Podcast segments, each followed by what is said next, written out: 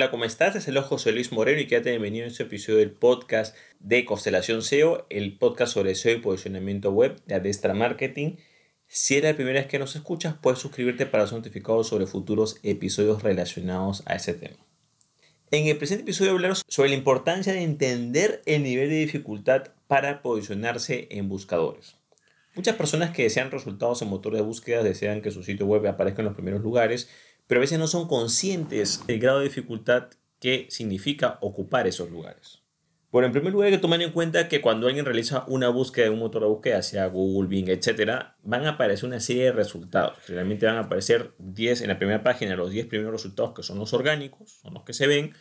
Algunos eh, primeros puestos van a ser ocupados por anuncios, pero son, esos tienen una clasificación aparte. Hay 10 resultados orgánicos que se ven en la primera página y después hay varias páginas con más resultados. Generalmente y lamentablemente la mayoría de personas se quedan en la primera página. Son muy pocas las personas que se animan a ir a la segunda o tercera página, pero todo el mundo se queda en la primera página. Por eso que generalmente los 10 primeros puestos son los más relevantes. Y por supuesto que esos 10 primeros puestos va a haber más o menos, eh, eh, digamos, va a ser más, van a ser más beneficiados los puestos que están en la parte superior que en la parte inferior. Ahora, ¿Qué es lo que pasa? Que a veces eh, no tomamos en cuenta que hay otros competidores y cuántas personas están quedando, o cuántas empresas, negocios o lo que sea, o sitios web están quedando detrás cuando aparecen esos 10 resultados. Y para esto voy a dar un pequeño ejemplo. Si alguien realiza una búsqueda sobre una palabra de una marca, digamos, de una empresa, pero vamos a aclarar que esta marca recién se ha creado, es una palabra nueva que te has inventado, que no existe en el diccionario, por ende, si la utilizas no va a haber muchos competidores porque es una palabra nueva si tú escribes esa marca, eh, va a ser más fácil que te posiciones porque hay menos competidores, hay menos competencias, hay menos gente que ha tratado de utilizar esa palabra. Sin embargo, igual van a haber contenidos que van a aparecer en ese resultado. Pero, por ejemplo, si utilizas una palabra nueva, digamos de una marca que tú has creado con una palabra nueva, entonces, claro, por ejemplo, la cantidad de resultados que te pueden aparecer, digamos, en google.com pueden ser de 2.000 o 3.000 resultados, de los cuales, por supuesto, aparecerán los 10 primeros y para ver los demás tendrás que ir a la página 2, 3, 4, donde en cada página aparecerán 10 resultados. Entonces, claro, son 2.000 resultados. Ojo, 2.000, que es bastante en realidad, ¿no? Pero eso es para una palabra que, eh, digamos, creada, o una, generalmente esto pasa cuando se crean palabras en marcas. Pero, ¿qué pasa si utilizamos esto para un criterio de una palabra clave que, o una frase que es competitiva o que es más genérica? Por ejemplo, en Google la frase que es de apartamentos en Bogotá, por dar un ejemplo, tiene cerca de 55 millones de resultados. Ojo, 55 millones. ¿Me entiendes? Entonces, claro, la cantidad de resultados que hay es mucho mayor y por ende la competencia es mucho más elevada.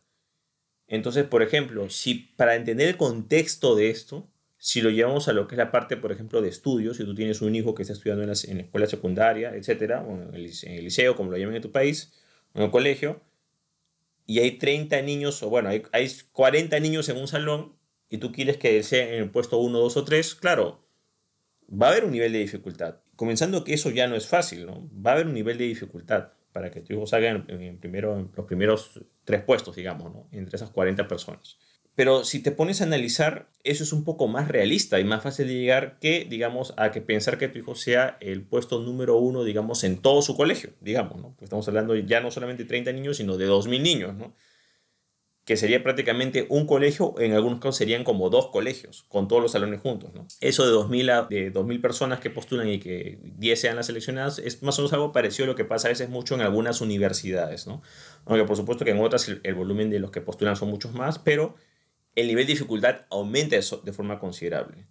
Pero ¿qué pasa si lo llevamos al ejemplo, digamos, que está más cercano a la realidad, que es con términos o palabras competitivas? Claro, ahí estamos hablando en otra liga, porque estamos hablando ya de millones. Eso más o menos significaría ser no solo el primero en, ese centro educativo completo, sino ser el primero quizás en una región o en un país, ni siquiera en una ciudad. Entonces, claro, nos damos cuenta que el nivel de dificultad es mayor del que pensamos y a veces solamente nos centramos en los 10 primeros resultados, pero no nos damos cuenta en todos esos demás resultados que quedan relegados y con los cuales tienen que competir. Entonces, es importante que tengas en cuenta este factor. Y esto también te da una idea de que precisamente tienes que realizar un trabajo que generalmente no va a ser tan sencillo como tal. Mucha gente dice, bueno, ya yo optimizo mi sitio web, hago la parte on page, o sea, lo, optimizo internamente y ya. Lamentablemente esto no es así o no es suficiente porque una cosa es que tú, digamos, estés apto o estés de alta o te inscribas en un colegio o asistas a clase y otra cosa muy diferente es que estés en los primeros lugares. Y peor aún si estés en los primeros lugares con términos competitivos donde muchas más personas, empresas, sitios web compiten para aparecer. Entonces, si somos conscientes realmente de que hay que hacer más trabajo, digamos, en lo que es la parte SEO, no solamente es eh, la parte on-page, sino que hay que crear enlaces, hay que generar contenidos, hay que respetar las normas, hay que hacer analítica web, hay que analizar estadísticas, hay muchas cosas que hacer. Si somos conscientes de eso, entonces eh, no nos vamos a decepcionar y vamos a poder eh, enfrentar ese reto como tal. Tú no puedes simplemente pretender que tu hijo sea los primeros puestos, digamos, en, un lugar grande, en una ciudad, un colegio, lo que sea, o que gane un concurso, no sé lo que sea, si no hay una preparación básica. Entonces es fundamental entender el grado de competencia que hay porque eso nos va a aterrizar más en la realidad. Ahora, otro punto en el cual quiero mencionar que a veces también mucha gente se confunde en lo que corresponde al orden de mérito es la diferencia que hay entre puestos. O sea, por ejemplo, muchas personas, digamos, ya han logrado estar dentro de los 10 primeros puestos, digamos que están en el puesto 8, 9 por ahí, y quieren subir uno, dos o quieren subir más, y ahí, digamos, como es un puesto que está muy próximo, piensan de que, bueno, lo que hay que hacer prácticamente es nada, ¿no? Y claro, a veces hay que tener en cuenta que una cosa es el orden de mérito y otra cosa es el puntaje como tal. Una página puede estar por encima del otro, pero en realidad la diferencia que puede haber a nivel SEO puede ser bastante marcada. Por ejemplo, supongamos que cinco niños sale un orden de mérito y esos niños están pues evaluados en una nota de sobre todo, no sé, pues digamos del, del 0 al 100, digamos, ¿no? Para estandarizarlo más.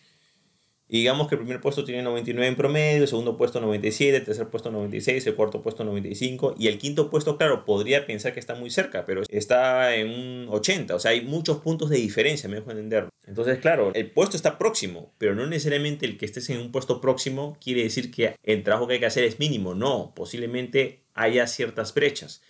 Entonces hay que tomar en cuenta que a pesar que salgamos en una posición, digamos, relativamente cerca a la que queremos llegar, hay que tomar en cuenta de que ese crecimiento va a ser más fácil en los niveles inferiores, o sea, va a ser quizás más fácil eh, ir, no sé, pues de la, de la página 10 de resultados a la 5, a la 6, pero conforme nos vayamos acercando los 10 primeros, se va a ir haciendo más complejo el proceso. Ya cuando estamos en los 10 primeros, quizás del 10 al 9, o del 9 al 8, del 8 al 7, o sea, así sucesivamente, va a requerir más trabajo y posiblemente haya más puntos de distancia o haya más brechas que tengamos que recorrer para poder subir ese puesto. Y hay que tomar en cuenta que en el caso que nosotros ocupemos un puesto en los resultados de búsqueda, ese puesto no es permanente, no es un derecho, no es para siempre, no. Es un puesto, ojo, momentáneo que ocupamos siempre y cuando mantengamos ese nivel. Si nos descuidamos en la parte SEO, ten en cuenta que así como suben unos, otros bajan. Mientras otros bajan, otros suben. Por eso es importante tener en cuenta que el puesto como tal no es algo permanente, simplemente es una fotografía del momento, la cual puede cambiar de forma constante y en realidad es muy dinámica. Esa es la verdadera forma de ver las posiciones en motor de búsqueda, es dinámica, no es fija, ¿ok? Bueno, eso es todo conmigo. Espero que te gustó este episodio. Si te gustó, no te olvides hacer clic en me gusta, dejar tu comentario en la parte de abajo y por supuesto compartir el podcast. Asimismo, si te gustó este episodio, te agradecería muchísimo que le des una calificación de 5 estrellas, porque de esa manera otras personas podrán escuchar este episodio. Bueno, eso es todo conmigo, muchísimas gracias y estamos en contacto. Hasta luego.